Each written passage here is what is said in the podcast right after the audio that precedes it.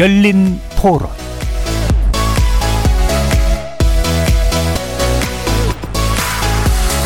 안녕하십니까. KBS 열린 토론 정준희입니다.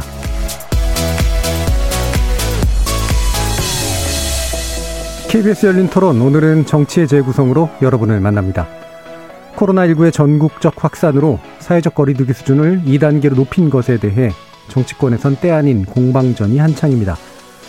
여당은 바이러스의 전국적 확산의 배경에 8.15 광화문 집회와 이를 주최한 사랑제일교회가 있고 집회를 방조한 미래통합당 역시 책임을 피해갈 수 없다고 보는 반면 통합당은 방역의 고삐를 늦춘 정책 실패가 원인이라면서 어떤 이유에서든 정부가 책임을 져야 한다고 주장하고 있습니다.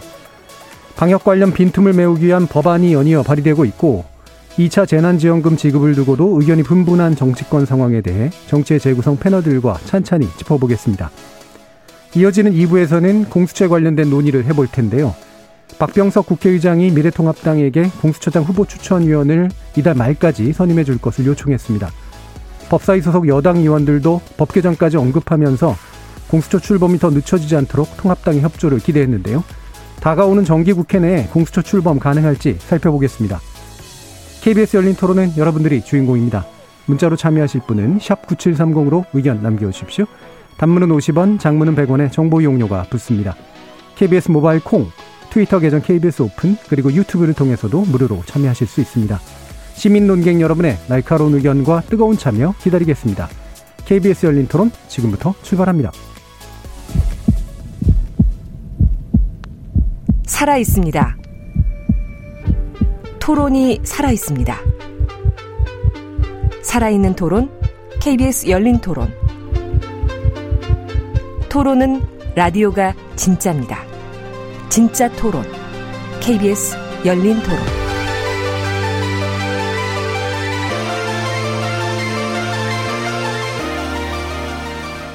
정치를 보는 새로운 시각, 정치의 재구성 함께 해주실 네 분 소개하겠습니다. 아, 오늘은 방역에 어, 동참하는 의미에서 다들 이렇게 마스크를 쓰고 계시는데 어, 보이는 라디오 보시는 분들은 구별이 되실지 모르겠습니다. 저도 이제 마이크 마스크 쓰고 하는 그런 방송은 처음인데요. 먼저 더불어민주당 장경태 의원 나오셨습니다. 네, 안녕하세요. 장경태입니다. 이준석 전 미래통합당 최고위원 자리하셨습니다. 안녕하세요. 이준석입니다. 국민의당 국민미래연구원장이시죠. 정현정 배재대 교수 함께하셨습니다. 안녕하세요. 자, 정의당 혁신위원이신 김준우 변호사 자리하셨습니다. 네, 안녕하세요. 김준우 변호사입니다. 자, 지금 이렇게 이제 저희도 마스크를 쓰고 방송할 만큼 이제 코로나19 확산세가 상당히 심각하죠. 일단 사회적 거리두기는 2단계로 이제 상향됐고요. 어, 관련해서 정치권에서 이제 책임론 공방이 일고 있는데 아, 아까 말씀드렸듯이 여당은 이제 광화문 집회를 문제 삼고 있고 사랑제일교회를 또한 문제 삼고 있는데 이것으로 그치지 않고 미래통합당이 왜 이를 방관하고 지지했는가라는 문제로 지금 만들어지고 있습니다. 당연히 이제 미래통합당은 정부의 책임을 왜 우리에게 돌리느냐라고 지금 얘기할 수밖에 없는 그런 상태인데요. 장경태 의원 어떤 상황인지 말씀 주시죠. 어찌되었건 가급적이면 이 광화문 집회를 하지 말아달라고 간곡히 호소했었습니다. 그럼에도 불구하고 정말 불법적인 형태의 집회를 정광훈 목사가 했고요. 이 과정에서 차명진, 뭐 김문수 이름만 들어도 누구나 다 미래통합당을 대표하는 인사들께서 참석을 하셔서 김진태 의원을 전 의원을 포함해서요.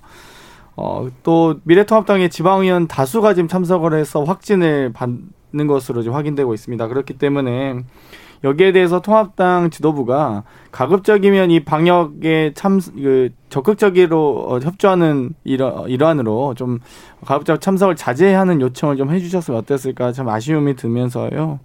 어찌되건 지금 상황이 너무나 급속히 확산되고 있기 때문에 정말 17개 시도 모두, 모든 도에서 지금 발견되고 있기 때문에 어, 너무나 대단히 참 안타깝고 또 정말 절박한 상황입니다. 그렇기 때문에 여야 할 것 없이 이 코로나 확산에 긴급하게 또 신속하게 또 대처를 해야 되고요. 또 정말 여야 없이 정쟁 없이 어 이런 뭐, 앞으로 있을 어 지원에 대한 부분도 정말 간절하고 솔직하게 어, 논의했으면 좋겠습니다. 네, 지금 뭐 이거 가지고 이야기를 하는 상황 자체가 좀 불행한 건 분명히 사실인 것 같고요. 일단 얘기해 주신 건 어, 미래통합당이 뭐 당 차원에서 이걸 주최한 건 아니지만 당의 주요 인물들이 참여했고 게다가 이제 어, 당에서 이제 자제와 그 다음에 참여를 이제 하지 않도록 하는 그런 식의 권고를 사전에 하지 않은 부분에 대해서 이제 지적을 해주신 것 같은데요. 이준석 최고위는 어떻습니까? 뭐 우선 그 집회가 그러면은 미래통합당과 교감이 있었느냐 아니면은 또 어떤 내용이 있어가지고 미래통합당과 결이 닿는 내용이 있느냐 했을 때 그다지 그런 부분이 없습니다. 가장 대표적으로 아까 참여한 인사 중에서 뭐 차명진 전 의원도 언급하고 미래통합당 출신 인사들이 있다라고 했는데 어 이분이 나갔다 오고 나서 올린 페이스북 차명진 의원 올린 페이스북 내용을 소개해드리면은 김무성, 박형준, 이준석, 김종인 따위의 배신자들이 사지가 오그라들어서 방구석에서 와들와들 떨었을 것이다 이렇게 올리셨어요. 네. 그러니까 어 저를 좋아하지 않는 것 같아요. 그리고 음. 김종인 비대위원장도 좋아하지 않는 것 같아요. 그러니까 이 결이 다른 집회거든요. 그렇기 때문에 저희가 여기에 대해 통제력을 행사할 수 있을 리도 만무합니다. 그렇기 때문에 뭐 아까 뭐 장현태 의원 언급한 것처럼 동조했다는 취지로 말씀하시는 건 좀 어, 과도한 지점이 있고요.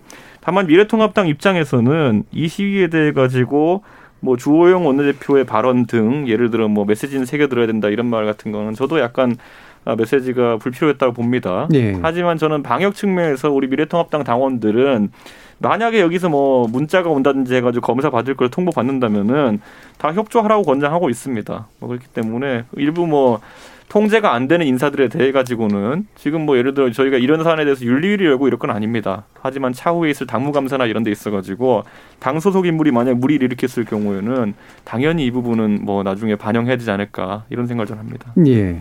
그 한 가지 저 추가로 좀 질문 좀 드릴게. 이게 제가 본 내용이 맞긴 한 것 같은데, 자, 요 사전에 요 집회 관련된 얘기가 나왔을 때 이제 어, 김종인 그 지금 비대위원장께서 그 알아서 할 일이다. 뭐 이런 식의 이제 발언을 하셨던 것 같아요. 예. 예, 그 알아서 할 일이다가 어떤 의미입니까? 그러니까 사실 법원에서 집회를 허용하지 않았습니까? 예. 그러다 보니까 김종인 비대위원장 입장에서는 법원에서 허용한 부분은 위험도나 이런 것들을 법원이 판단했을 것이다. 음. 그런 상황 속에서 정당이 물론 지금 상황에서 우려는 있지만은 그럼 법원의 권위를 넘어서 가지고 집회를 저희가 불허하겠다고 할 수는 없는 노릇이고 음. 실제로 우리가 주최한 인- 그 모임도 아니다라는 인식하에서 그냥 제한적인 영향력밖에 행사할 수 없다는 취지로 말씀하신 것이고 예.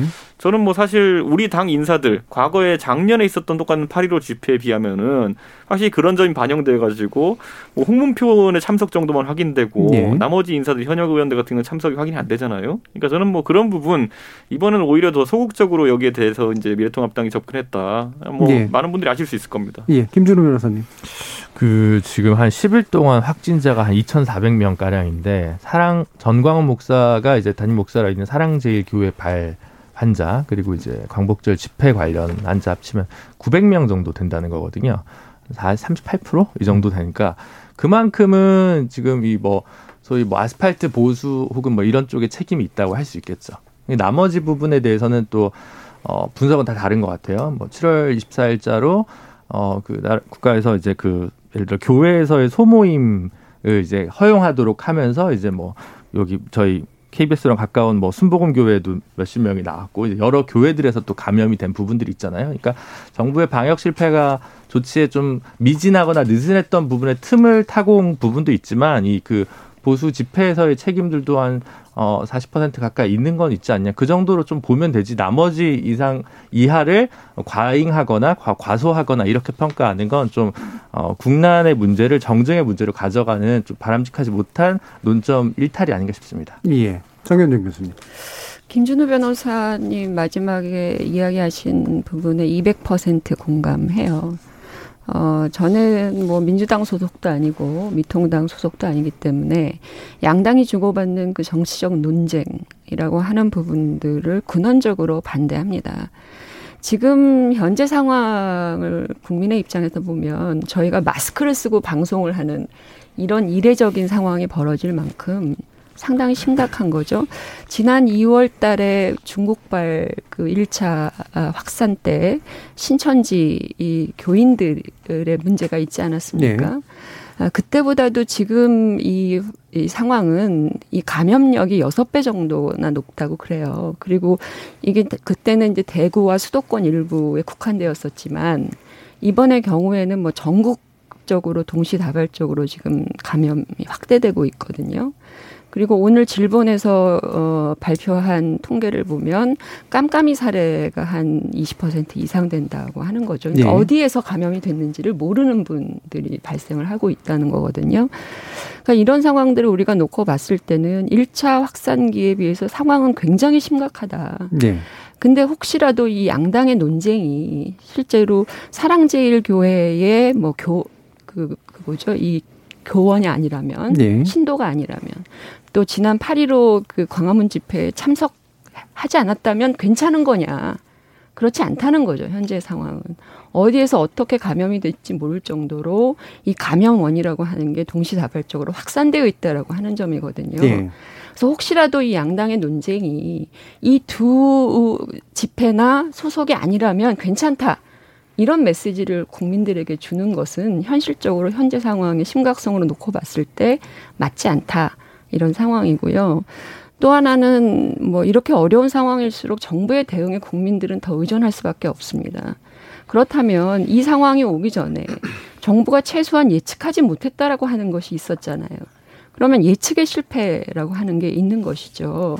그 부분에 대해서 정부가 책임져야 될 게 있고요. 그리고 7월 달로 제가 기억하고 있는데 정부가 소모임 그 금지를 해제시켰어요.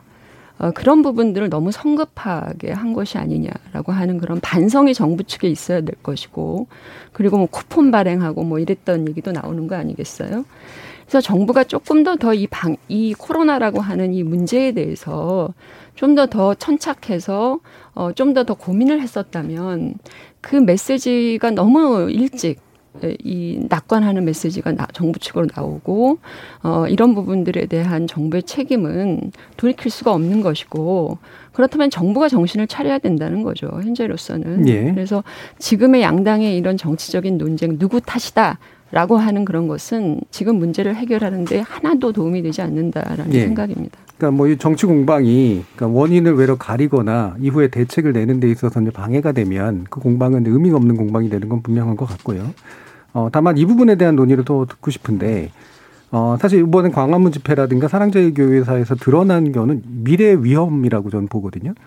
이를테면 이분들이 예를 들면 방역 지침을 안 지키고 그다음에 기타의 어떤 이제 과학적 어떤 정보들을 믿지 않고 그다음에 심지어는 이제 왜 뭐 껴안기까지 했던 그런 사례들이 나왔잖아요. 이건 상당한 위험 요소이기 때문에 이 위험 요소에 대해서 우리가 정치권이 이들을 어떻게 관리하고 어떻게 대응할 것인가라는 문제가 좀 명확하게 좀 나와야 될 필요는 있을 것 같거든요. 정부에서. 예, 뭐 정부에서든 당에서든 마찬가지로.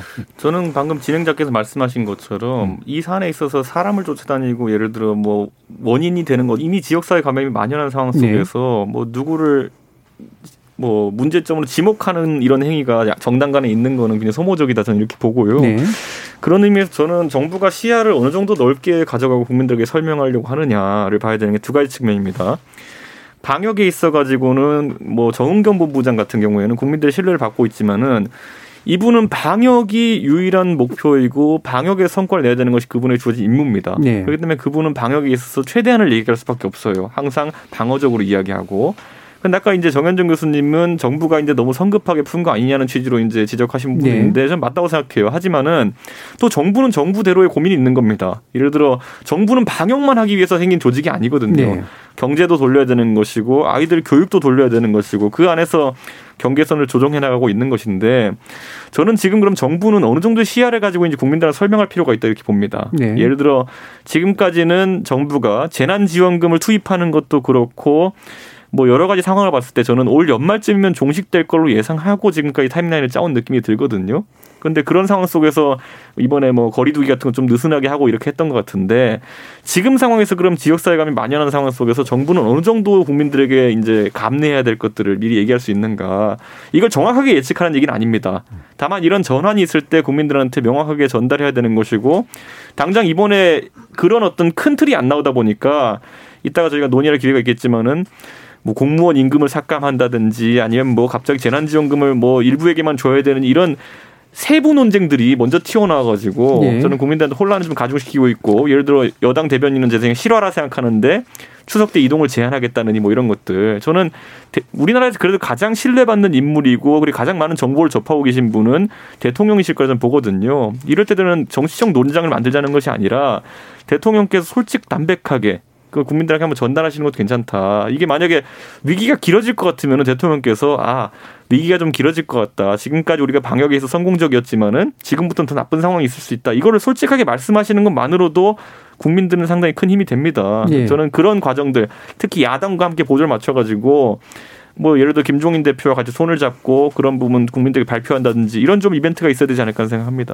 예. 네, 지금 저도 짝- 말씀하신 것을 좀 들어보면 그, 그, 그쵸 이제 경제적인 문제가 정부에게는 고민이 됐을 것이고 근데 이제 정부가 어떤 상황에서 명확한 포지셔닝을 하지 못함으로 해서 경제도 못 잡고 코로나도 지금 또 2차 확산이 이루어졌다라고 하는 점이고요. 그래서 어 나름대로 경제와 방역에 대한 그 어, 계획적이고 과학적인 이 투트랙의 어떤 체계가 좀 잡혔어야 했었다라는 그런 생각이 들고요.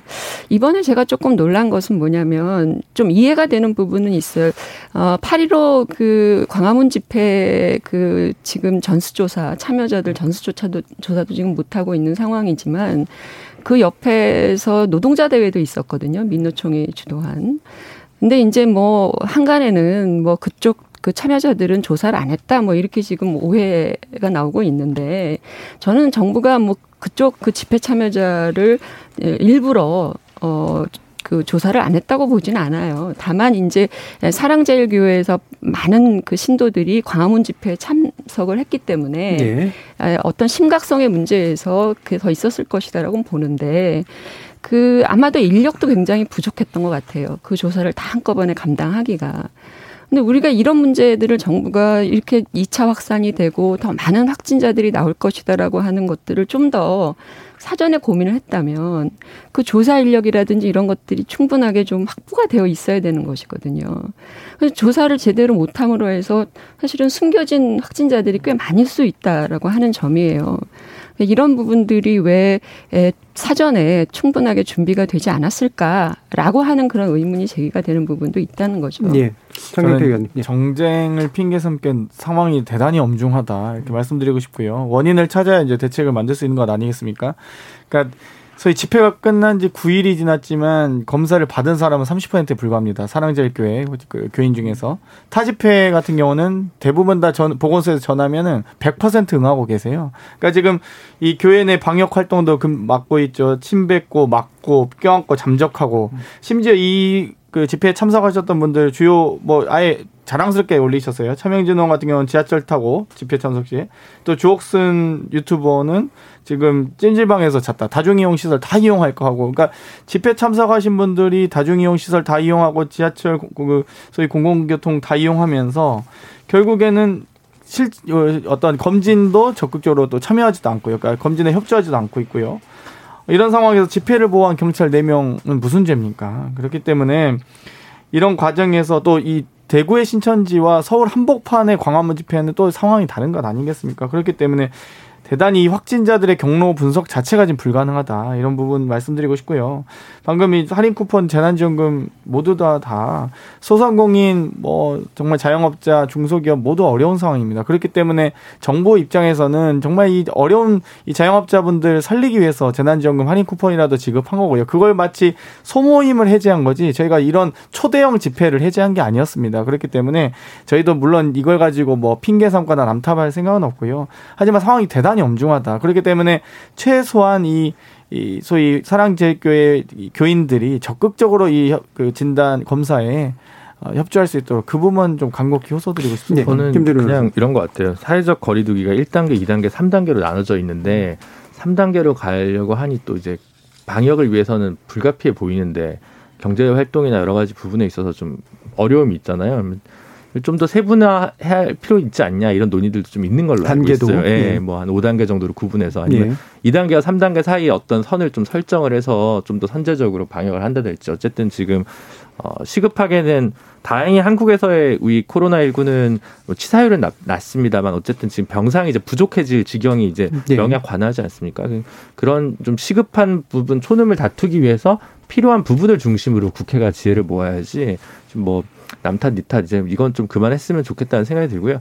민주노총 같은 경우는 별도로 그 뭐 face 뭐 마스크 다 하고 이제 집회를 했지만 지금 확진자가 오늘 보면 한 명이 나왔다는 거예요. 그래서 민주노총 차원에서 적극적으로 이 모든 감염의 뭐 예방 역학 조사에 적극 협조하겠다는 입장을 발표한 상황이라서 조금 결은 다른 것 같습니다만 어쨌든 어 지금 법원에서의 판단도 그렇고 사실 2만 명 이상의 집회일 경우에는 사실 요령 부득인 부분이 있는 것 같습니다. 사실 2천 명, 3천 명 수준에서 유사한 집회가 있었을 때 별 일이 없었고 그래서 이제 법원에서 사실 허용했던 부분도 있었던 것인데 그 이상을 초과하는 집회가 벌어진 상황에서 이런 집단 감염이 추가적으로 발생하는 건 좀 불가피해 보였고 어쨌든 뭐 그걸 주도했던 사일 어 국투본인가요? 그 저기 민경호 의원 어쨌든 뭐 현역 예. 저 위원장이고 하시니까 미래통합당도 그 부분에서 조금 더 자상하는 모습을 보여주면 좋지 않을까 현재 어쨌든 당 내에서의 소수 의견이거나 당 대표가 지도부가 책임질 일은 아니지만 좀 뭐 연대 책임 정도 수준에서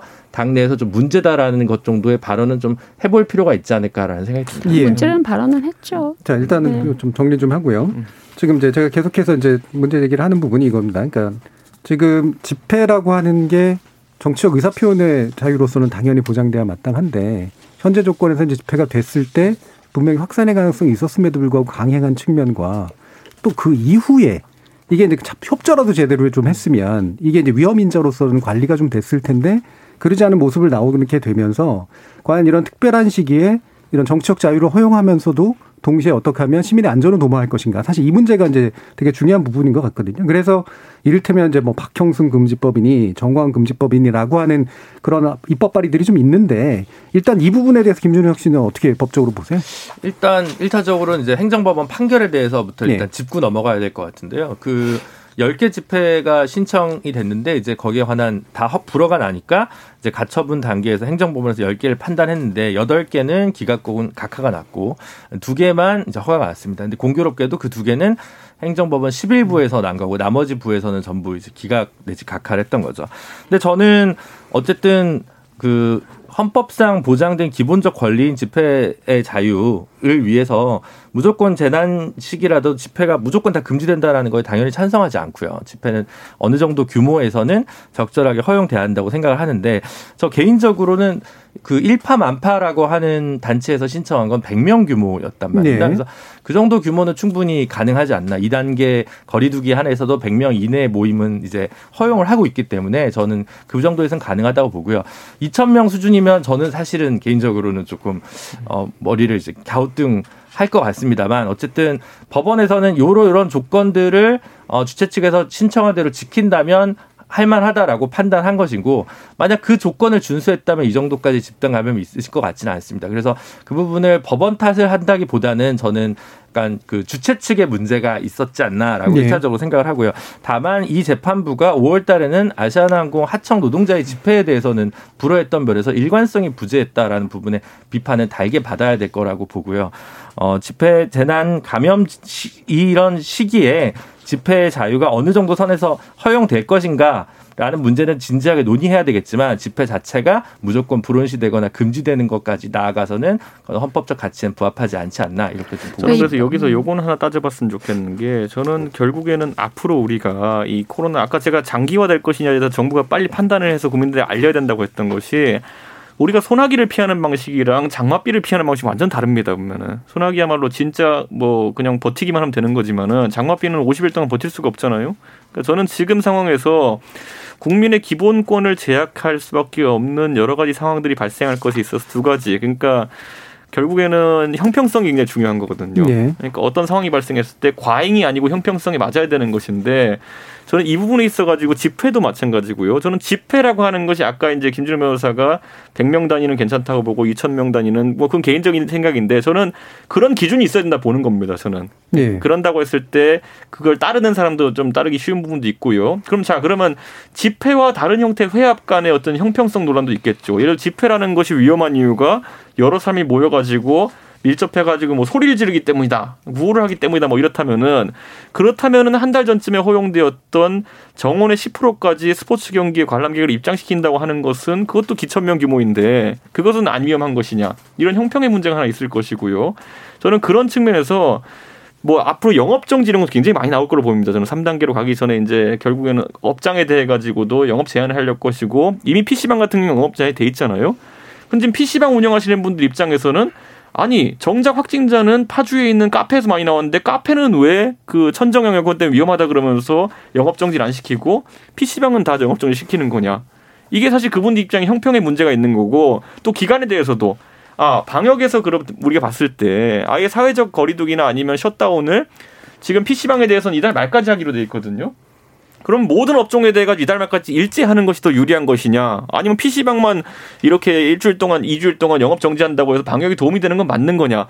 이분들은 기본적으로 통보 없이 바로 이제 그 다음날 닫아라 이런 식으로 갔기 때문에 굉장히 불만이 있는 것이고 이분들에게 설명해 줘야 될 의무가 기본권을 제약하는 쪽에 있는 거예요. 근데 저는 그런 원칙이나 이런 걸 설명한 노력이 지금도 다소 부족한 게 아닌가. 그래서 저는 그 부분을 정부가 좀 소통 능력을 강화했으면 좋겠다. 이런 생각을 합니다. 예, 기본- 장경태 의원부터 일단 듣고요. 예. 참이 국민 건강적 측면이 있는 것 같고요. 국민 경제적 측면이 있는 것 같습니다. 예를 들면 국민 건강을 생각해서는 정말 이 사회적 거리두기를 강도 높게 했으면 좋겠다는 생각을 하면서 한편으로는 2천 명 이상의 이 정말 대단히 집회를 저희 민주당 전당대회도 원래 3만 명이 움집하는 전당대회지만 저희 50명으로 제한적으로 하고 실시하고 있거든요. 모든 시도당 대회를 몇 천 명 규모로 하지만 다 50명 이내로 어, 최대한 축소하고 심지어 이제 이 현장에서 방송 토론하는 것도 아니고 줌을 이용해서 유튜브를 통해서 이제 하고 있습니다. 그만큼 저희가 이 국민 건강에 저해되는 뭐 일단 솔선수범하자 이런 모습을 보이고 있으면서도 이 국민 경제를 생각하면 이 정말 소상공인과 자영업자분들의 이 시름과 아픔은 더 이상 이 저희가 눈떠 볼수 있는 수준이 아닙니다. 그래서 만약 PC방 사장님들이 억울함이 있을 수 있습니다. 해소하기 위해서 그럼 카페까지 다 문 닫아야 되느냐? 나도 힘드니까 너도 힘드네. 이런 방식으로는 안 되고요. 일정한 최소한의 경제가 굴- 어, 돌아갈 수 있게끔 그 정도의 완충 장치는 하면서 저희가 연착륙할 수 있게끔 해야 된다. 아니 그리고 장의원은 혹시 이용객의- PC방은 안 되는 이유로 혹시 아니? PC방도 저는 대단히 안타깝다고 생각합니다. 카페도 대단히 위험한 지금 시설로 다중 이용 시설로 대- 분류될 수 있죠, 당연히. 그렇기 때문에 이 영업 제한을 할 수 있는 사실 그 대상은 많이 확대할 수 있습니다. 그럼에도 불구하고 대단히 좀 조심스럽게 조치해야 된다. 아, 모든 경제가 모든 경제 활동이 다 올스톱 되는 거는 이게 이준석 최고도 원치 않으시잖아요. 그렇기 때문에 저희도 대단히 이걸 위험하면서도 어, 어떤 방식으로 어떤 수준을 해야 될지 질병관리본부에 최대한 신뢰하면서 질병관리본부가 제대로 일할 수 있게 정치권이 해야 될 역할이 뭐겠습니까? 정보부처의 해, 해당 소관 부처가 열심히 일할 수 있도록 방해 안 하고 어, 정말 간섭하지 않고 열심히 일할 수 있는 환경 조성해 주는 거 아니겠습니까? 전문가들이 열- 열심히 활동할 수 있게 해주는 건데 지금 그런 상황이 안 되는 것 같아요. 그래서 대단히 안타깝습니다. 예, 정혜정 교수님. 질문이 그거 아니에요? 그러니까 이게 지금 집회 문제를 어떻게 다루어야 할 것이냐. 집회 문제뿐만이 아니라 그렇죠. 이렇게 적극적으로 거부 의사를 표시하는 분들까지. 그러니까 그것은 이제 또 다른 문제죠. 그거는 네. 이제 그것을 법적으로 어, 방역을 거부하는 것에 대한 법적인 강제 수위를 지금 높이고 있는 추세이잖아요. 예. 근데 이제 딜레마는 거기에 있는 것 같아요. 이번에 그 집회 가처분 금, 금지 금, 금 집회 금지 가처분 신청을 예. 법원이 이제 그걸 받아들여서 허용해 준 이 문제들. 근데 아마도 그 이번에 법원에서 내린 판결의 내용 보통 보면 그 신청을 보면 참여하는 인원 그다음에 장소 그리고 또 하나 추가되는 것들이 최근에는 이제 정부의 방역 지침을 잘 따라 따랐느냐 안 따랐느냐 네. 이것에 대한 판단도 법원의 판결에 들어가 있는 것으로 알고 있어요. 이게 이제 변화된 하나의 내용이라고 보여지는데 제가 볼 때는 이 법원이 앞으로 이 집회와 관련되는 어떤 판결을 내릴 때 지금 상황이 많이 달라졌잖아요. 코로나와 같은 이런 네. 새로운 상황들이 계속 진전이 된다면 집회를 전면적으로 금지할 수 없는 상황이라는 점을 감안한다면 어, 이런 전문가들의 의견들을 조금 법원이 청취하는 예. 그 절차를 좀 강화시키는 것도 방법이다. 입법 발의안에도 일부 있습니다. 그렇죠. 그러니까 우리가 네. 과거에 뭐 지금 뭐 최근에도 뭐 의료 사고나 이런 것들을 할 때 법원에서는 의사나 또 전문가들의 의견 청취를 하거든요. 네. 판결을 내리기 전에 그렇다 그러면 사실은 좀 더 이 프로세스 자체를 좀 강화시켜내는 작업들이 법원 측면에 좀 보여줄 것이고요. 저는 단순히 인원만 가지고는 판단하기가 상당히 어렵다라고 하는 거죠. 그 사랑제일교회도 그 소규모 그 종교인들의 집회에서 사실 이게 확산이 된 거잖아요. 근데 그것이 규모가 소규모다라고 해서 좀 느슨하게 생각하면 안 된다는 것이죠. 그런 차원에서 놓고 본다면 여러 가지 판단을 내리기 위한 과학적 증거를 입증해 줄 수 있는 그런 그 의료진들의 이 컨설팅 이런 것들을 법원이 좀 상시화하는 예. 이런 부분들이 앞으로 좀 변화된 내용으로 보여지고 이걸 법으로 묶느냐 강제할 수 있느냐 사법부의 그런 절차를 전 그거는 반대합니다만 예. 법원 스스로가 그런 절차들을 만들어내서 강화하는 이런 노력을 법원이 보여줘야 할 때 있다라는 생각이죠. 예. 지금 뭐 이제 어쨌든 정부나 여당이 이제 정책을 담당자니까 정부나 여당이 뭔가를 해야 된다라고 요- 요구하는 게 이제 야당의 입장인 거는 분명히 이해가 가는데 그러니까 두 가지 부분에서 이제 궁금증이 나서요. 일단 하나는 어 어쨌든 정당이라고 하는 거는 이제 불만을 이제 체제 내로 자꾸 이제 끌어들이는 그런 입장이기 때문에 거리의 정치라는 게 활성화될 수 있는 조건에서도 특히나 지금 같은 조건에서는 거리의 정치의 불만을 정당적인 어떤 형태로 좀 수용하는 그런 방식이 어떤 게 있을까라고 하는 거랑 또 한 가지가 이제 지금 김종인 비대위원장이 이제 정은경 질병관리본부장을 찾았잖아요. 그 찾은 이유가 뭘까 라고 하는 거예요. 그게 야당의 전, 전체 지금의 행보에서 어떤 정책적 의미를 가지고 있는 걸까라는 이제 궁금증 두 개가 일단 있습니다. 이준석 최고위. 저는 이제 여당이 이제 이번 국회 들어가지고 협치라는 걸 안 보여줬기 때문에 네. 그 협치라는 것의 힘에 대해서 좀 과소평가라고 있다 이렇게 판단하고 있는데요. 사실 대한민국의 여당을 지지하는 국민이 또 한 절반 정도 있다면은 야당을 지지하는 국민도 그에 못지않게 있는 겁니다. 그렇다면은 저는 어떤 조치를 했을 때 만약 김종인 위원장이 만약 거기 가서 정은경 본부장에게 실제로 어떤 요구상 아 이것만은 꼭 들어줬으면 좋겠다. 국회에서 꼭 이건 순탄하게 처리됐으면 좋겠다라는 네. 요청상을 받고 김종인 위원장 동의해가지고 같이 공표했을 때는 굉장히 신속하게 일이 추진될 수 있고 그리고 무엇보다도 나중에 공동의 정책이기 때문에 국민 분열이 발생하지 않습니다. 그렇기 때문에 그런 걸 최대한 활용하라는 의미로 김종인 비대위원장 같은 경우에는 뭐 질병관리본부도 방문하고 이런 행보를 하는 것인데 그걸 갑자기 대뜸 정치적인 행보로 공격해 버립니다. 그렇게 따지면 과거에 문재인 대통령께서 야당 대표 시절에 여기저기 방문하신 건 어떻게 되셨으며 메르스 때도 그렇고 그리고 예를 들어 뭐 저만 해도 개인적인 경험이지만은 박원순 시장님이 저희 동네에 산불 났을 때 오셔가지고 이런저런 아이디어 내시고 뭐 제시하신 것들이 있어요. 근데 거기다 대놓고 소방관들 불 끄는데 왜 이렇게 방해하냐 이렇게 해버리면은 저는 그분의 선의를 왜곡하는 거거든요. 네. 그러니까 저는 여야 협치라는 것의 그런 미력이라든지 무게를 안다고 한다면은 민주당이 그런 부분에 대해서는 선의를 왜곡하진 않았으면 좋겠다 이런 생각을 하는 거고 저는 이제 통합당 입장에서는 약 대책에 대해서는 논의하겠다 입장이 약간 결이 다른 얘기들을 합니다. 오늘 당장 저희 통합당에서 나온 그 지원 대책 같은 걸 보면요. 지난번에 1차 재난지원금 같은 경우에는 사실 그 당시에는 긴급성이라든지 아니면 시급성이 많이 강조됐기 때문에 우선은 다 주자로 갔지만은 그렇게 하고 나니까 저희가 성과를 측정할 수 있지 않겠습니까? 그러니까 네. 성과 측정해 보면은 제일 효율적인 방식은 아니었다라는 판단을 하는 겁니다. 왜냐하면 그때 지적됐던 것처럼 공무원들은 임금이 감소하지 않았는데 재난지원금 필요한 것이냐. 오늘 조정훈 의원도 사실 비슷한 얘기를 했었고 그거 외에도 보면은 예를 들어 업종별로 우리가 예를 들어 재난지원금을 몇십만 원 줬을 때 그게 업종별로 고르게 온기가 닿느냐 라는 문제를 살펴볼 수 있는 거거든요. 예를 들어 재난지원금 줬을 때 사용 제한이 되는 업종이 있지 않습니까? 그런데 그런 업종들이 있는 것 같으면 온기를 전혀 느끼지 못했어요. 네. 소상공인 같은 경우에는. 그리고 뭐 그런 경우 외에도 보면은 힘든 사람이 더 힘들어지는 구조거든요. 예를 들어 코로나 때문에 사람들이 노래방을 안 가요. 근데 재난지원금 아무리 줘도 노래방 안 갑니다. 위험하다고 판단하기 때문에. 그러면은 노래방은 그 업주분들이 무슨 잘못이길래 업종이 그것인 것 때문에 어떤 온기도 느끼지 못한다는 것이기 때문에 저는 이런 것들을 야당과 한번 논의해 보자는 겁니다. 네. 예를 들어 저희 당 그래서 오늘 제안한 게 뭐냐면은 사업주분들에게 100만 원 플러스 알파를 지원하는 것을 구체화하자. 이런 얘기를 했는데 저는 민주당도 뭐 이런 것들 긍정 검토하면서 협치의 틀을 한번 만들어갔으면 좋겠다 이런 생각을 합니다. 예. 정현정 교수님. 미래통합당이 선별적 재난지원금 말, 말한 것은 뭐 다행스럽다라고 얘기를 하지만 1차 재난지원금 얘기를 할 때 국민의당의 안철수 대표도 선별적 재난대책 특히 이 소상공인이나 자영업자들에 대한 집중 지원이 아마 장기적으로 필요할 것이다. 그래서 그에 대한 재정을 확보해 놓자. 그리고 그들에 대한 집, 집중적인 지원을 하자라고 1차 때 이미 얘기를 했을 때 예. 미통당은 사실은 거기에 대한 반응이 전혀 없었거든요. 그래서 어쨌든 뭐 2차에 그런 반응과 제안을 했다라고 하는 것은 상당히 의미 있는 그런 대응이라고 보여지고요.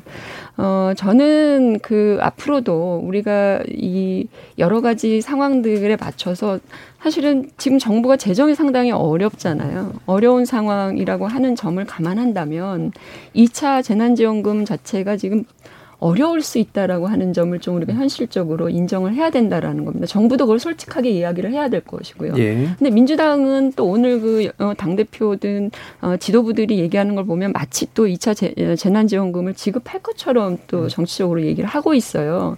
그것보다는 솔직하게 그것이 어렵다라고 하는 점을 인정하고 그렇다면 지금 현재 상황에서 가장 필요한 부분이 어느 부분이다라고 하는 점에 대한 정부의 솔직한 선택과 집중 그 내용들을 좀 판단하고 미통당도 지금 그런 입장이기 때문에 예. 야당이 협조할 거라고 보여집니다. 국민의당도 똑 동일한 입장이고요.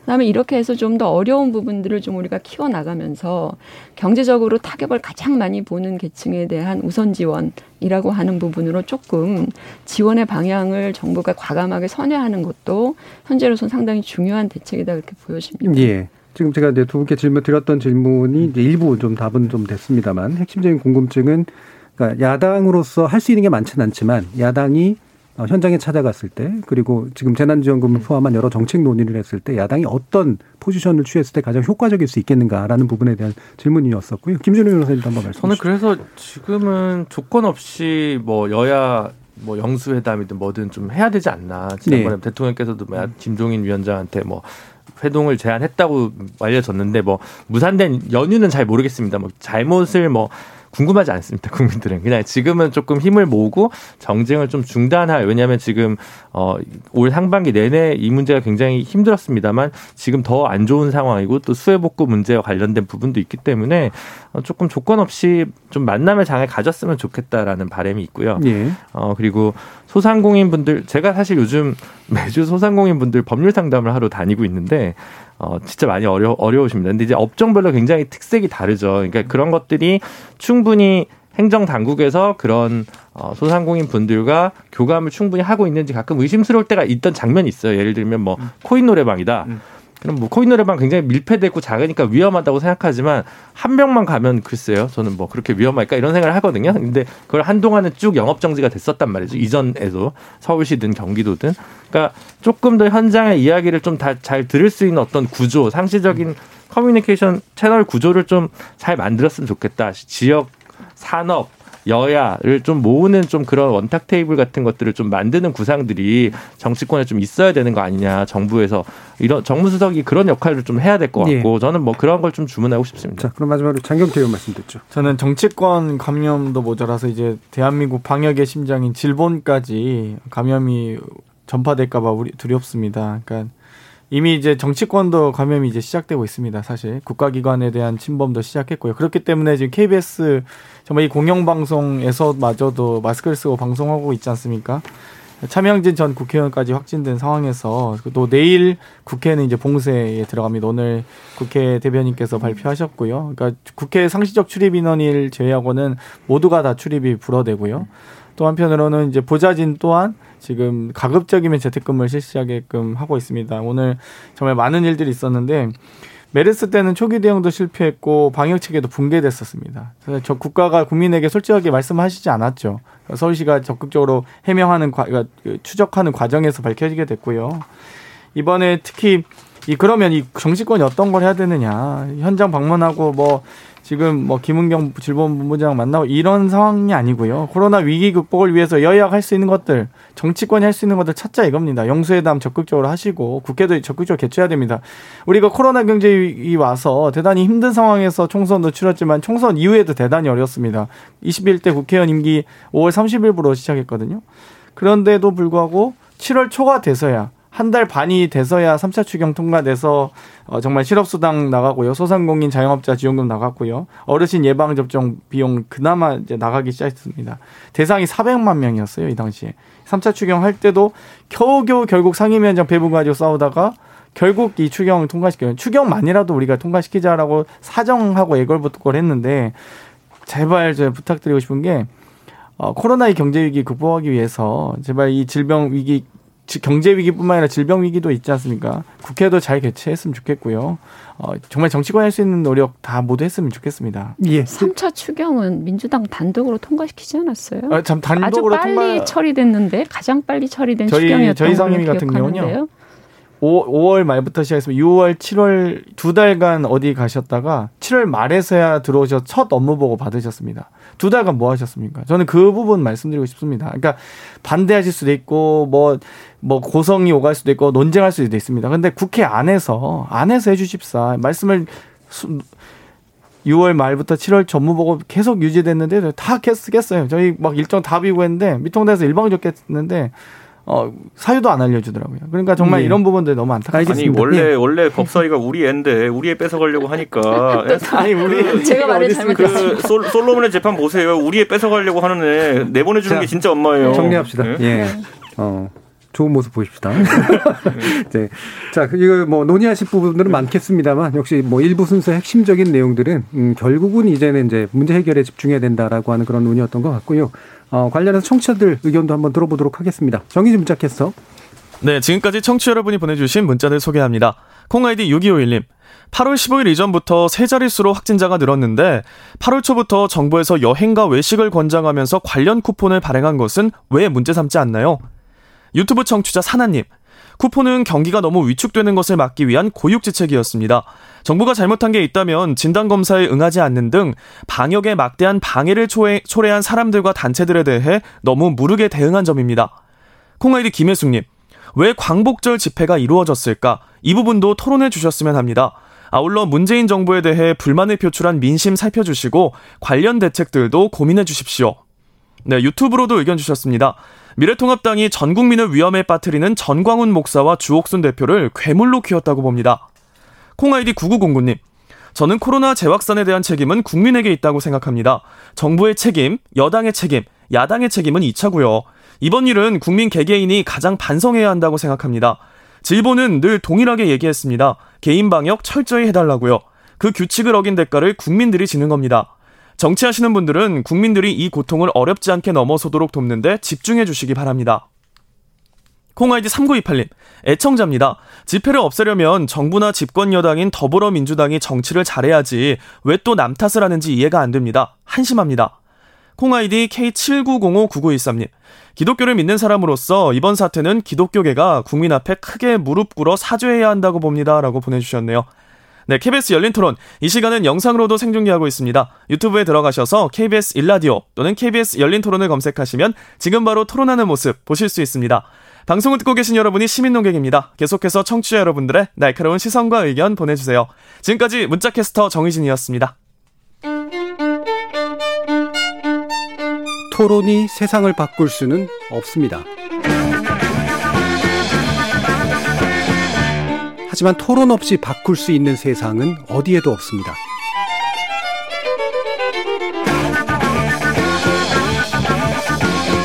세상의 선한 변화를 갈망하는 당신. 정답이 아니라 질문의 힘을 믿는 당신. 우리 KBS 열린 토론에서 만납시다.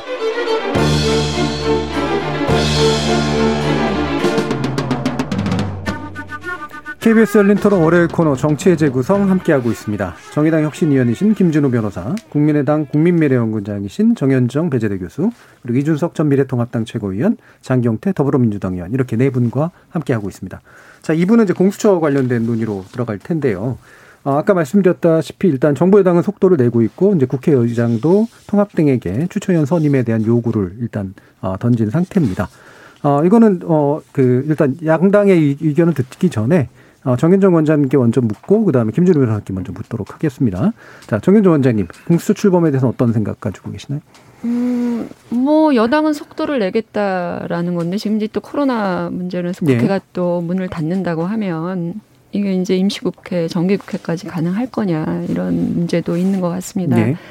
근데 지금 미래통합당에서는 제가 알기로는 위헌법률 심판 청구를 해놓은 상태잖아요. 네. 그래서 어 야당의 협조를 민주당은 최대한 구한다는 입장으로 선회를 한 것 같은데 예, 이게 미통당에서 이 심판 결과가 나오지 않은 상태에서 어떤 의사 결정을 할 수 있는지도 의문인 것 같고요. 예. 어, 제가 볼 때는 그렇습니다. 이 공수처 관련되어지는 그 설치에 관해서 과거에 민주당이 해온 것처럼 어, 속전속결이라고 하는 그런 방식으로 이 문제를 해결하는 것이 타당한 것이냐. 그거에 대한 좀 생각이 있는 것 같고요. 특히 뭐 모법을 개정해서 하는 방법도 얼마 전까지는 논의가 된 걸로 알고 있는데 그런 방식이 공수처의 위상과 어떤 정당성, 의미 이런 것들을 좀 강화시켜 줄 거냐를 좀 생각해 봐야 될 것 같습니다. 코로나 예. 문제가 아니더라도. 그래서 저는 개인적으로 공수처 설치에 대해서는 첫째, 제1법을 야당의 협조 없이는 불가능하다 라는 점을 인지하고 어, 협조를 통해서 또는 협의를 통해서 해야 된다라는 것이고요. 제발 속도전하지 말아달라. 왜냐하면 이 공수처라고 하는 이 기구의 탄생이 여러 가지 의미가 있는 거거든요. 뭐 위헌 법률 관련되는 부분도 있지만 실제로 이런 기구가 생김으로 해서 나타날 수 있는 여러 가지 부정적 효과 문제도 따져봐야 되는 부분도 있는 거예요. 예. 그런 차원에서 아, 속도전을 하- 하지 말아야 한다라는 그런 생각이기 때문에 그렇다면 9월 정기국회 때 이걸 반드시 통과시켜야 된다. 아, 이거는 좀 아니지 않냐. 조금 더 더 시간을 두고 예. 야당의 협조를 전제로 해서 아, 공수처의 설치를 해나가는 방법을 아, 여당이 고민해야 된다 이렇게 보고 예. 있습니다. 김준우 변호사님.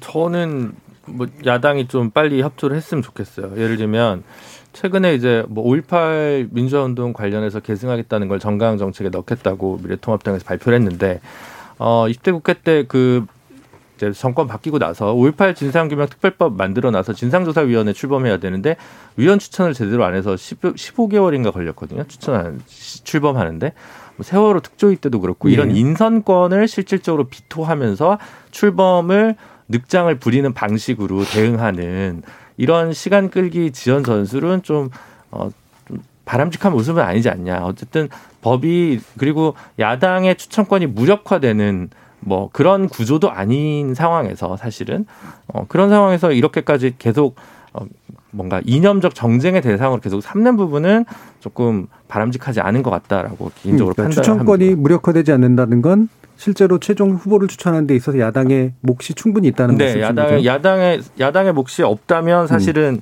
어 야당의 동의가 없다면 추천될 그 동의될 수 없는 거죠. 예, 예. 오히려 이- 옛날로 거슬러 올라가면 그 이명박 정부 때 야당 민주당 몫에 야당 민주당 몫에 헌법재판관 후보 추천을 동의를 안 해주고 결국 부결시켰어요. 7개월 만에.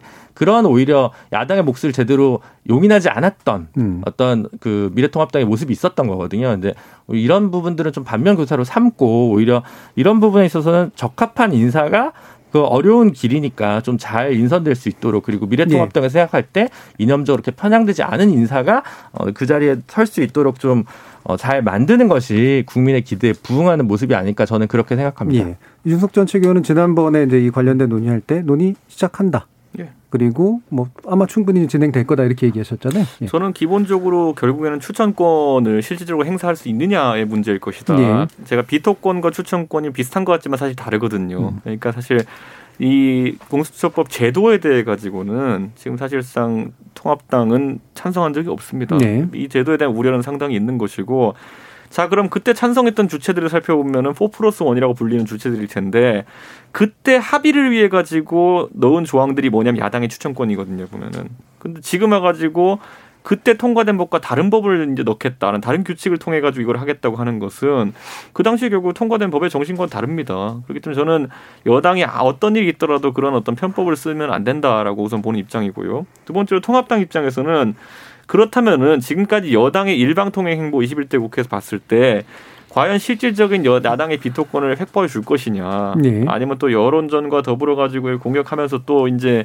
그 비토권을 행사하지 못하게 할 것이냐 음. 이게 신뢰관계 깨졌다 이제 보는 지점이 있는 거고요. 음. 저는 위원 추천 자체는 언젠가 할 거라고 봅니다. 그런데 그럼 그런 걸 촉진시키기 위해서 진짜 그럼 공수처란 제도가 중요한 것이고 검찰 권력이라는 건- 견제하는데 진짜 제도 시스템이 중요한 것이라면은 저는 인선에 대해 가지고는 여당이 왜냐면 시스템적으로는 원하는 거 다 했잖아요 지금 그러면은 인선에 대해 가지고는 야당의 실증 추천권을 주는 것도 방법이다. 예를 들어 지금 여당 그 야당은 시스템에 신뢰 못 하거든요. 예. 근데 운영하는 사람이 공정한 사람으로 추천될 수 있다는 보장만 있으면은 또 마다할 이유도 없는 게 현실이거든요. 그런데 여당은 지금 또 그런데 그게 불편한 이유는 뭐냐면은 본인들 입장에서 본인들이 신뢰할 수 있는 사람을 넣기 위해서 굉장히 고민할 겁니다. 왜냐하면은 본인들이 윤석열 총장에게 겪은 트라우마가 있기 때문에 본인들 뜻대로 움직이지 않는 공수처장을 만들고 싶지 않을 것이다. 이게 예. 저희 분석이고 저는 여당이 촉진시키고 싶다면은 그 우려를 빨리 불식시켜 주십시오. 네, 그러니까 실질적인 추천권 네, 또는 실질적인 비토권 이 문제를 얘기하셨는데 그럼 짧게만 간단히 여쭙고 싶은 게 아까 이제 김준우 변호사님 말씀하신 것 같은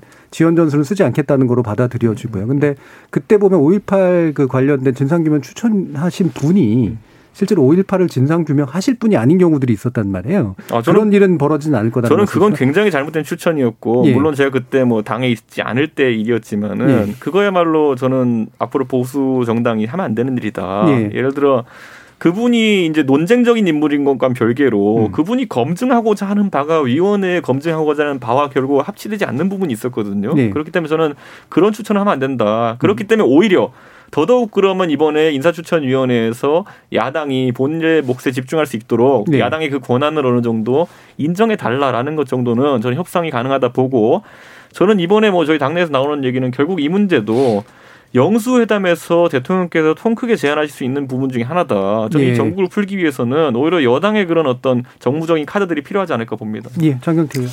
네, 참 공수처법이 여야 5당이 통과시킨 법 아니겠습니까? 아이러니하게도 여기 계신 모든 분들이 소속된 정당에서 통과시켰네요. 뭐 이준석 최고나 정현정 교수님이나 김준우 변호사님 모두 소속된 정당에서 통과시킨 법이고요.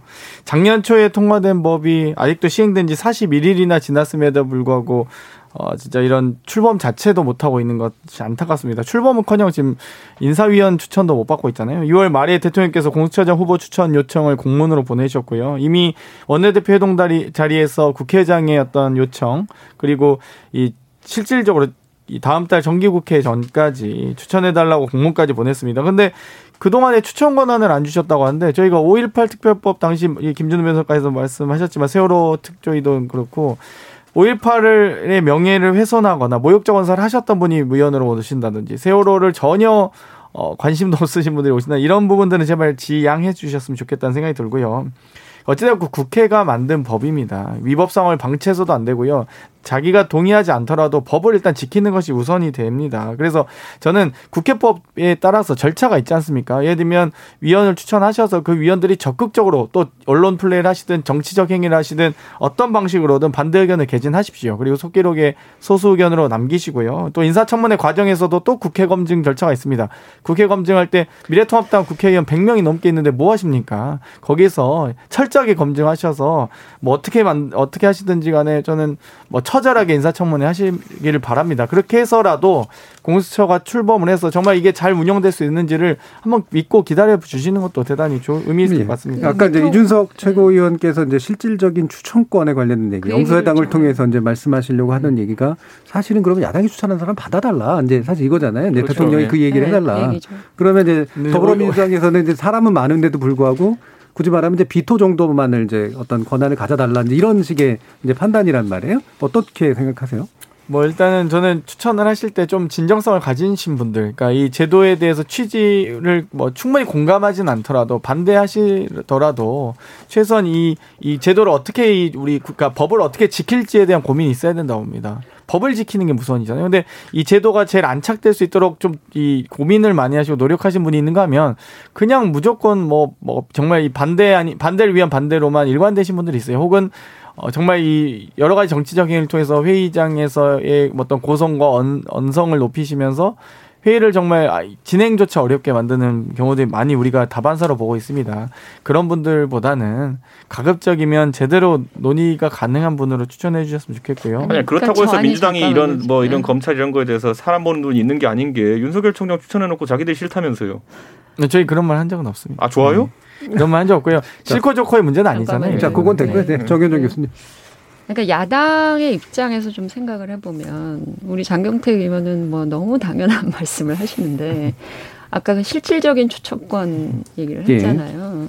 지금의 이 구조를 놓고 본다면 어, 지난 5.18이나 세월호 특조위 뭐 이런 과정에서 어, 다수당 쪽에서 어, 야당에서 추천하는 사람이 이런 이런 이유 때문에 안 된다. 이렇게 태클이나 비토를 놓으면 야당의 추천권이라는 거는 지금 쉽게 무기력화될 수 있는 구조가 여전히 여기도 반영이 되어 있는 거잖아요. 그러면 야당의 추천이라는 게 무슨 의미가 있겠어요? 어떤 사람을 추천을 해도 실제로 그것을 반대할 수 있는 또 다른 명분이 존재한다면 지금 장경태 의원이 얘기하는 것처럼 미통당에서 후보를 추천하지 않아서 위원 후보를 추천하지 않아서 지금 이것이 지연되는 것이 아니라 또 하나 야당이 추천을 한다고 하더라도 여당에서 그것 그 위원이 또 이러이러한 문제로 인해서 적격하지 않다. 동의해주지 않는다. 그러면 그 어, 상태는 또 지연되는 건 또 마찬가지 상황이라는 것이죠. 그래서 야당에게 추천권을 주었다면 야당에서 어, 나름대로 추천하는 인사들에 대해서 동의를 해줄 수 있는 나름대로의 서로 간의 아- 암묵적인 합의 이런 것들을 갖고 이 문제를 끌고 가고 있냐 그렇지 않다라고 하는 점이 저는 가장 큰 문제일 수 있다라고 보여지고요. 지금 공수처장 그 후보 추천위원회 구성을 보면 야당이 그 추천하는 두 명의 위원이 무사히 뭐 추천된다고 하더라도 전체의 전체 구조를 또 보셔야 될 거예요. 일곱 명 중에 야당 어, 추천 인사는 동의된 두 명밖에 없고 당연직을 포함해서 다섯 명의 위원들이 공수처장 후보를 추천하는 그런 구조로 되어 있거든요. 두 명을 추천한다고 하더라도 실제로 공수처장 관련한 그 후보 추천에는 크게 영향력을 행사할 수 없는 구조가 현재 구조라고 점이죠. 비토권을 가지고 있는 거죠. 그렇죠. 예. 그러니까 그러니까 지금 추천을 안 하고 있는 이 상태가 일종의 비토가 되어 버리는 거예요. 전체 절차에 대한. 예. 그러면 이, 이 관련되는 설치법이 처음부터 구성될 때 이런 지연을 이미 암묵적으로 깔고 있는 거 아니냐.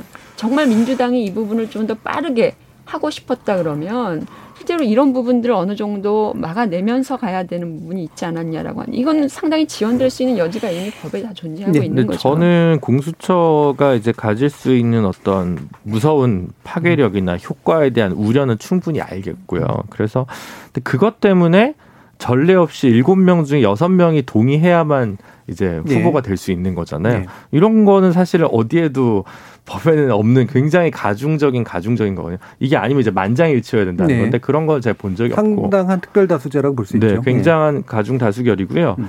어, 예를 들어 중앙노동위원회나 뭐 그 산하에 있는 각 뭐 서울지방 노동위원회 뭐 이런 데서도 어, 이제 공익위원들을 쭉 추천을 하는데 근로자 측이 추천한 공익위원이 있고 사용자 측이 추천한 공익위원인데 소거법으로 해요. 음. 근로자 측에서는 제일 친경영자 입장인 사람 제거하고요.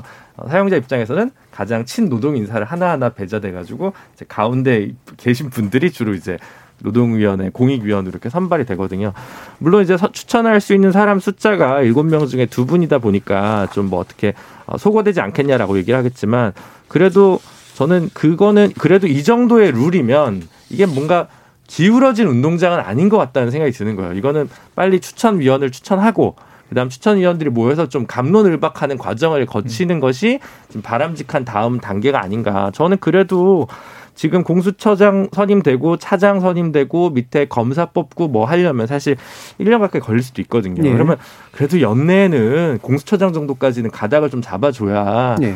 국민들이 납득을 하지 않을까 이런 생각이 들고 소위 국회 중진들이 쓰- 흔히 하시는 표현으로 뒷문을 열어놓고 노로, 토론하지 말고 뒷문을 닫아놓고 토론하자는 표현을 많이 쓰실 때가 있는데 좀 이 부분에서는 뒷문을 닫아놓고 연내에는 좀 어떻게든 처장까지는 좀 선발하는 방향으로 가다가 좀 잡았으면 좋겠다는 그 여섯 바람입니다. 명 여섯 명 때문에 야당 추천 몫에 대해서 여당이 쉽게 동의해주지 않을 가능성이 더 높다는 생각은 안 해보셨어요?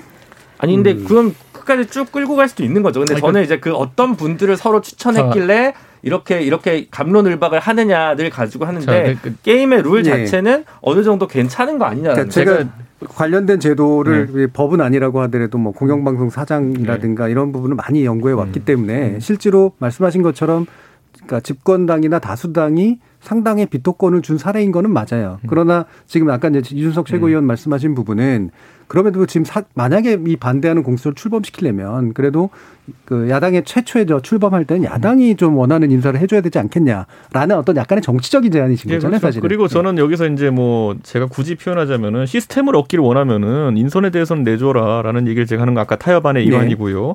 저는 그러면 이게 참 저도 봤을 때 참 다른 추천위원회와 다르게 이례적인 특별다수제인 건 맞습니다. 그럼 이 이례적인 특별다수제가 왜 나왔는지를 올해 초론 되돌아가면요. 네.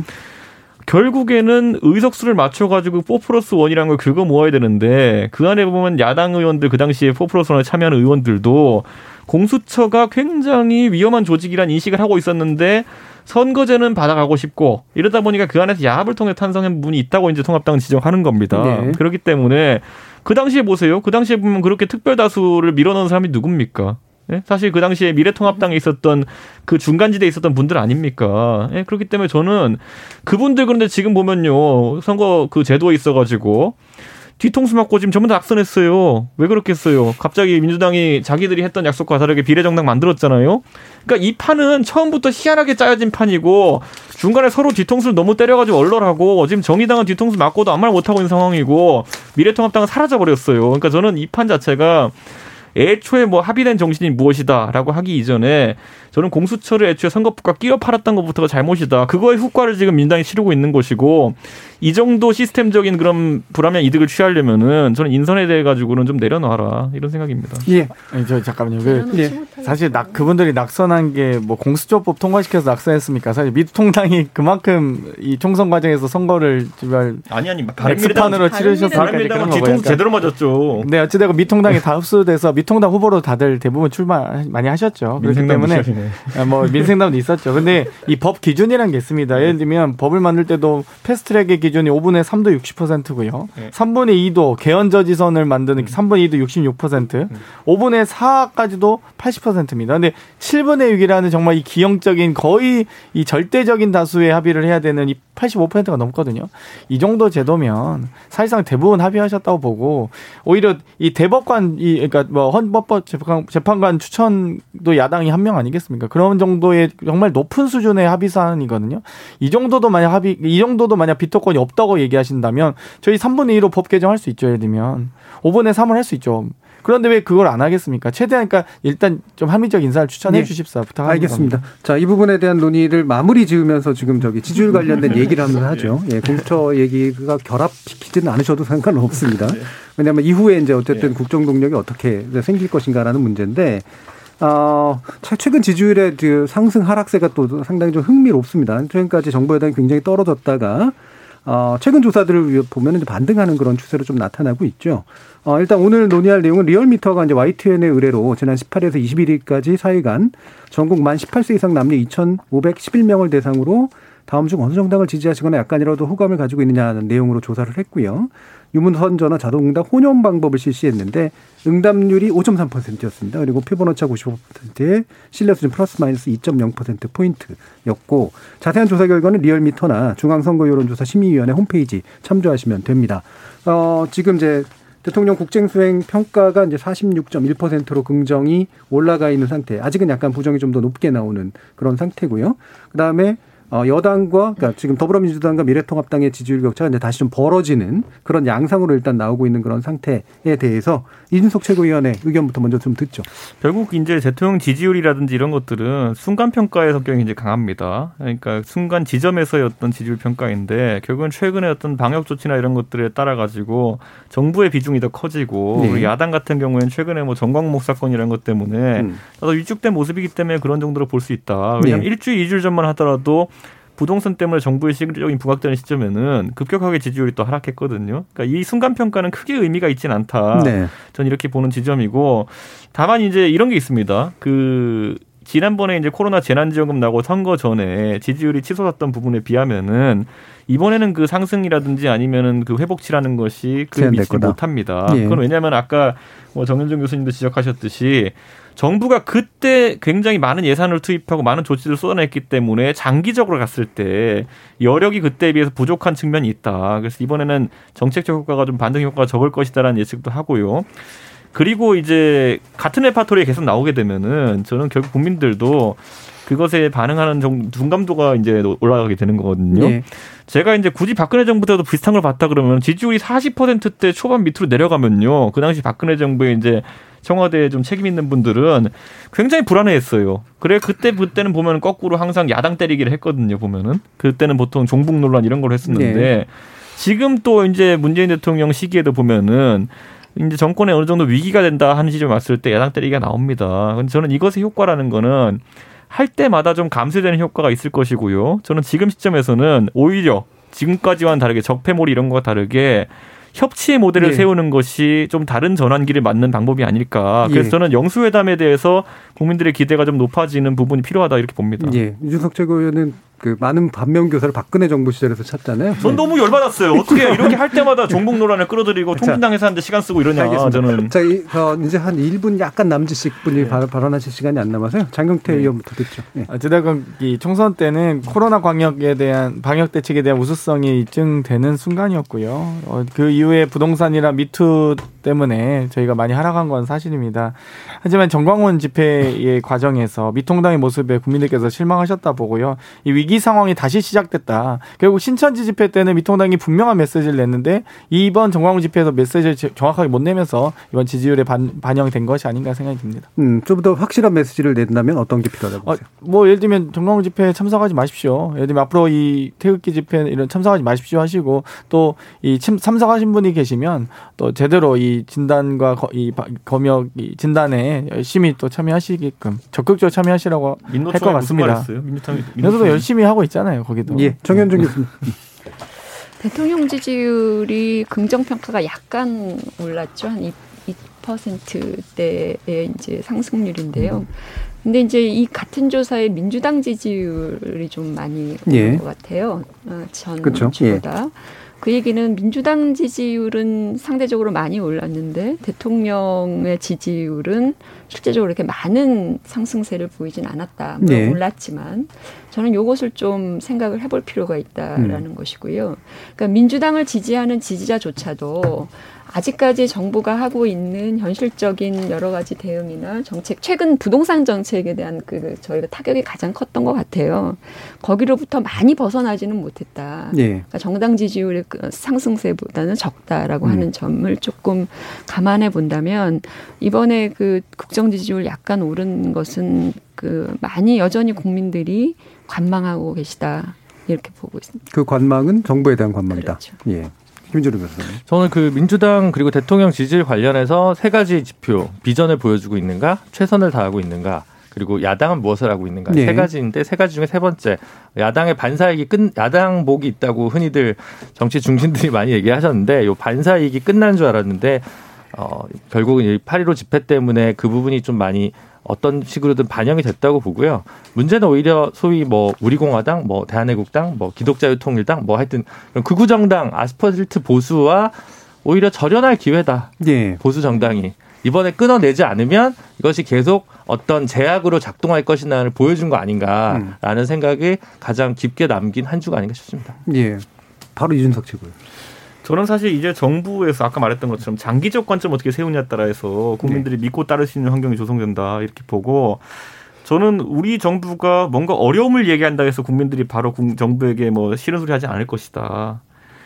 국민 여러분, 북한군이 쳐들어왔습니다.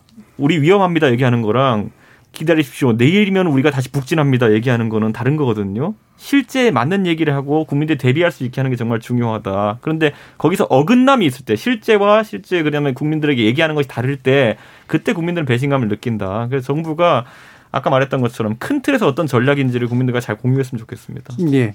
어, 마지막, 아, 짧, 짧게만. 손절하라는 주문에 대해서는 어떻게 생각하세요? 저는 했는데요. 네, 제가 말했던 것처럼 아까 네. 집회 구호 자체가 그러니까 반통합적인 구호, 통합당적인 구호도 있습니다. 예. 그렇기 때문에 제가 항상 얘기잖아요.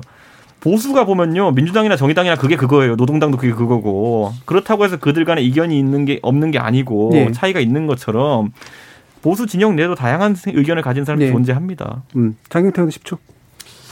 이번에 김문송, 홍문표, 민경욱, 김진태 의원님에 대해서 당에서 징계 조치하십시오. 홍표는 왜요? 갔는데 다 의료기관에 갔잖아요. 네, 알겠습니다. 자, 유튜브에서 김동현 님이 이런 의견 주셨어요. 여러, 의- 여러 의미로 숨 막히는 토론이었습니다. 다섯 분이 마스크 낀 모습을 보며 산소통이라도 메고 토론해야 하나 싶네요. 고생하셨습니다. 라고 의견 주셨는데 감사합니다. 자, KBS 열린 토론 월요일 코너 정치의 재구성 이것으로 모두 마무리하겠습니다. 오늘 토론 함께 해 주신 장경태 더불어민주당 의원, 이준석 전 미래통합당 최고위원, 정현정 국민의당 국민미래연구원장, 그리고 김준우 정의당 혁신위원. 네 분 모두 수고하셨습니다. 감사합니다. 감사합니다. 저는 내일 저녁 7시 20분에 다시 찾아뵙겠습니다. 지금까지 KBS 열린 토론 정준이었습니다.